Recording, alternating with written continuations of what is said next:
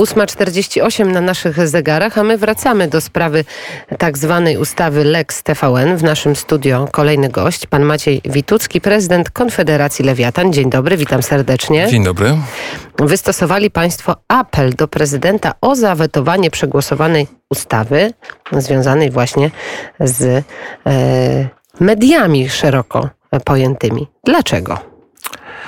No przede wszystkim, przede wszystkim dlatego, że ta, ta ustawa, która raptem pojawiła się w piątek, znaczy która wisiała y, po, po wecie Senatu y, w parlamencie, która pojawiła się w piątek, no jest y, regulacją, która po, po pierwsze no atakuje największe medium, powiedzmy nierządowe, bo to z całym szacunkiem do państwa radia, jednak patrząc na rynek telewizyjny, jest to po, obok TVP no, największe medium telewizyjne. Z drugiej strony atakuje i, i wprowadza zamieszanie wokół ogromnej inwestycji zagranicznej w Polsce, no a my w końcu jako reprezentanci przedsiębiorców, będziemy bronili przedsiębiorców, czyli będziemy bronili zarówno tych polskich, którzy inwestują tutaj, jak i tych zagranicznych.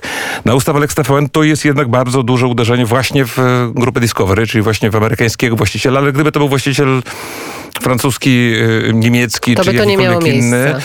Nie, to miałoby to tak samo miejsce. Nie no, miałoby miejsca, go... bo mówimy o, panie, panie, panie prezydencie, przecież mówimy o mm, firmach, które są zarejestrowane poza europejskim obszarem gospodarczym. Tak i no, przede wszystkim, ale zacznijmy od tego. Wprowadzamy prawo, w którym jeśli rozmawiamy o podtekstach, to w czasie jego wprowadzania słyszymy publiczne wypowiedzi o tym, że być może jeśli zmieni się struktura własności, to być może zmieni się również jakby linia komunikacyjna y, TVN-u. Tak więc mamy wymieszanie elementu biznesowego z elementem politycznym. Natomiast dla mnie najistotniejsze jest to, że mamy inwestora i ten inwestor znów jest e, oczywiście członkiem Konfederacji Lewiatan, więc jako Konfederacja Lewiatan będę bronił organizacji członkowskiej, bo jest to, jest to normalne.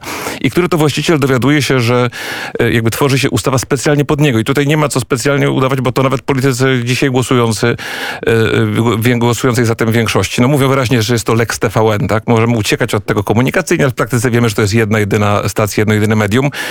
I, i z tego powodu, w momencie, kiedy właściciel w takim momencie specjalną ustawą, akurat akurat jednej pojedynczej spółki na jednym pojedynczym rynku medialnym e, no jest zmuszany do zmiany struktury e, własności, no to oczywiście my jesteśmy przeciwko temu, bo to atakuje inwestora Ale jaki zagranicznego. jest problem, żeby mm, e, Discovery zarejestrowało swoją działalność na terenie Unii Europejskiej, żeby tutaj prowadziło swoją działalność, wtedy te przepisy nie będą go przecież obowiązywać. To jest zmuszanie, to jest zmuszanie bardzo dużego inwestora. I ja będę uciekł od tego słowa amerykańskiego, bo nie wiązałbym tej historii, właśnie nie moją rolą związanie tego z czołgami Abrams, pociskami Patriot jest całą tą obudową e, naszego największego partnera wojskowego. Ja mówię tylko i wyłącznie, będę mówił tylko i wyłącznie o kwestii w wymiarze biznesowym.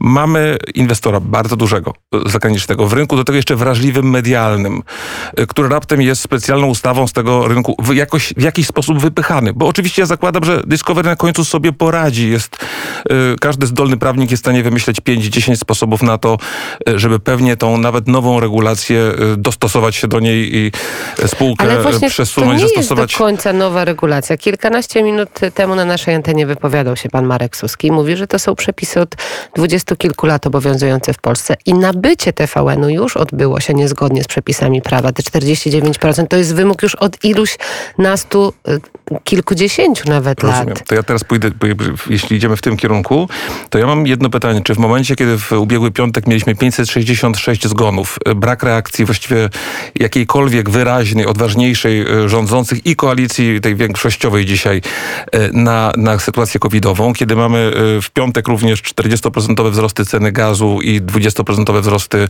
energii elektrycznej od, od nowego Czyli uważa roku, pan, to... że jest to typowo zastępczy temat. Jest to stuprocentowo zastępczy temat, ale on nie jest tylko stuprocentowo zastępczy. On jest dla nas groźny z punktu widzenia, jakby patrząc od, od mojej strony, czyli Stowarzyszenia y, Przedsiębiorców, on jest dla nas groźny reputacyjnie, no bo to jest historia, która raptem pojawia się w środku y, pandemii, trochę pewnie, żeby przykryć inne, e, inne tematy e, i pojawia się bardzo głośno, no bo tutaj tak, uderza w naszego partnera ob, obronność, e, czołgi Abrams i Patriot, no o których, o których miałem nie mówić, tak, ale nie o, którym nie, nie, o którym mieliśmy nie mówić.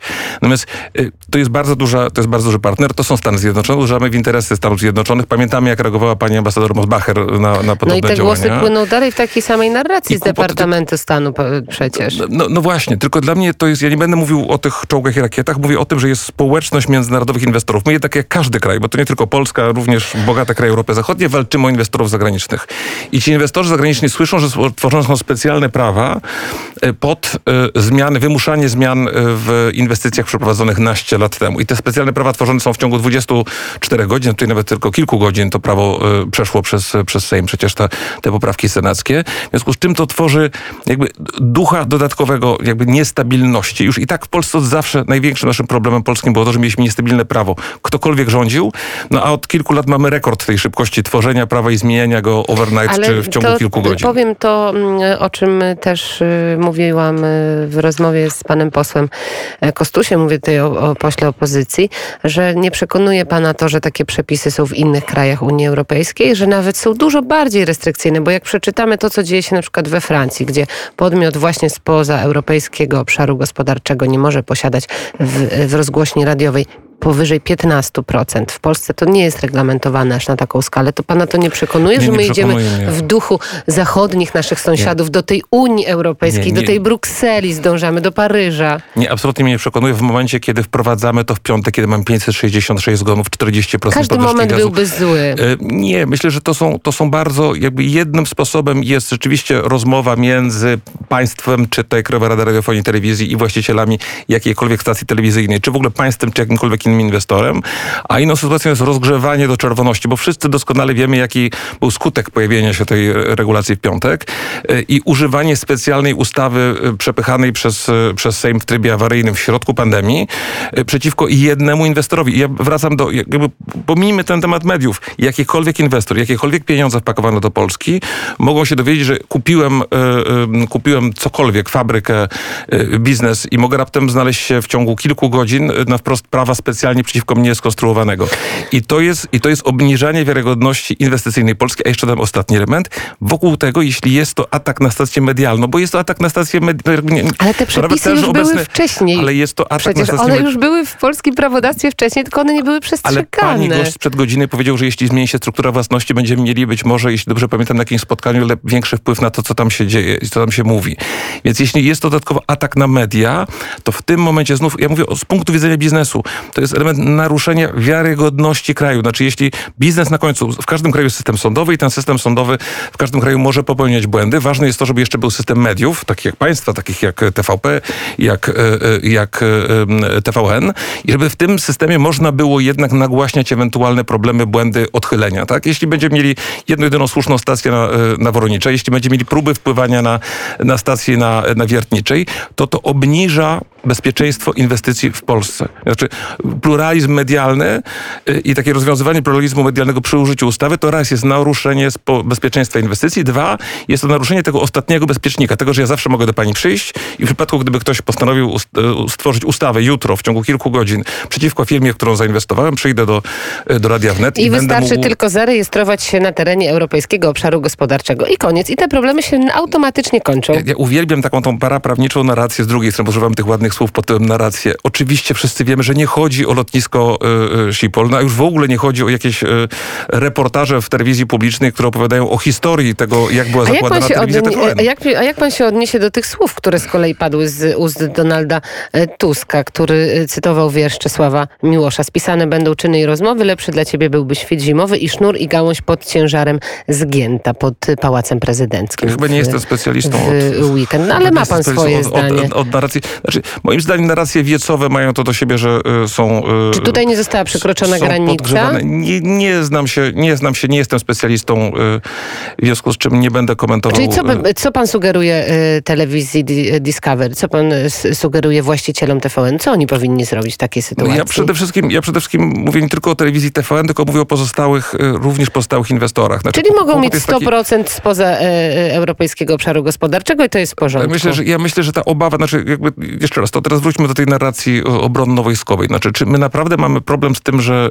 amerykański kapitał kontroluje jedną z polskich telewizji e, i to jakby nie, to, nie tak wspaniałą i tak skuteczną i tak błyskotliwą jak telewizja publiczna. Znaczy, mam problem z tym, że ta druga telewizja, bo od razu wiemy wszyscy, że najlepsza jest ta publiczna, czy ta druga będzie amerykańska. Znaczy, to jest rzeczywiście najważniejszy problem Nieważne, czy amerykańska, czy z Kolumbii, czy chińska. Ja wiem, ten argument chińsko-rosyjski się już no pojawił, ale wszyscy doskonale... Znaczy, no, tak, ale, się pojawia, ale, redaktor, jako ludzie, jakby, ponieważ nie jesteśmy zaangażowani w politykę, więc zakładam, że nie musimy rozmawiać językiem polityków.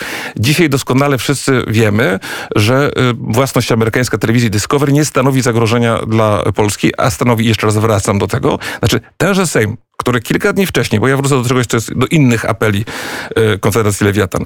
Tenże Sejm, który powiedział, że nie może się zająć w grudniu y, ustawami jakby antykowidowymi. Tenże Sejm, który zostawia przedsiębiorców, usługodawców bez rozwiązań dotyczących paszportów covidowych, kontroli tych dokumentów, narzuci, narzucone... Ale paszporty covidowe chyba nie są już tak istotne. Spójrzmy na y, to, co dzieje się we Włoszech. Paszporty covidowe de facto przestały funkcjonować. Liczą się tylko i wyłącznie testy dzisiaj.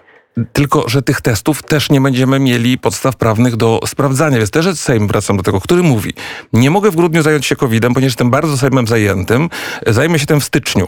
Tak? I ten Sejm, który nie ma czasu, y, w piątek zajmuje się, przepraszam bardzo, tym, czy amerykańska własność stacji telewizyjnej jest najważniejszym Rozumiem, że Lewiatan jest za kontrolą tych, którzy wchodzą i wychodzą. Znaczy, ja uważam, że powinniśmy zastosować dużo bardziej mocne środki, a przede wszystkim też legalnie podbudowane środki. Dzisiaj, chociażby dzisiejsza prasa pisze o tym, mają pracodawcy sprawdzać y, pracowników, tylko że tak naprawdę biorąc pod uwagę RODO, biorąc pod uwagę nierozwiązane przepisy, tak naprawdę tego w praktyce robić nie mogą. Poza tym a ja co uważam, z tymi, którzy nie pracują, ze zwykłymi klientami? Ja właśnie dlatego uważam, przy, przy, tym to wszystko jeszcze ten, ten pomysł zepchnięcia kontroli na pracodawców i pracowników to nie jest dobry pomysł, bo on tylko antagonizuje pracodawcę, pracownika i tylko w zakładach pracy mamy się zajmować, a nie, nie dotyczy to usług, nie dotyczy dotyczy miejsc publicznych. Moim zdaniem, jeśli mamy sprawdzać, i to można wprowadzić w każdej chwili, jak widać ustawą w ciągu kilku godzin, powinniśmy sprawdzać wszystko łącznie ze Strażą Marszałkowską sprawdzającą posłów przy wejściu do Sejmu. E, I tym zdaniem kończymy dzisiejszy poranek wnet. Pan Maciej Witucki, prezydent Konfederacji